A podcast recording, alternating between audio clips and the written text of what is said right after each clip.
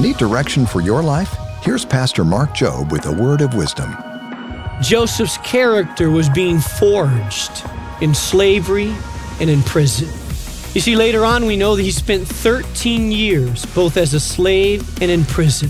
Have you ever wondered and asked yourself, God, what are you doing in my life?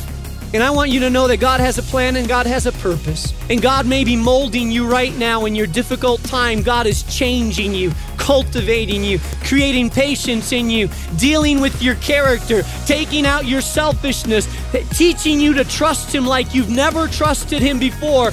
Do not let discouragement rob you of your faith. Do not let discouragement turn to self pity and a victim mentality. I see no hint of a victim mentality in Joseph's life. Become more of the man or woman God wants you to be at boldstepsminute.org.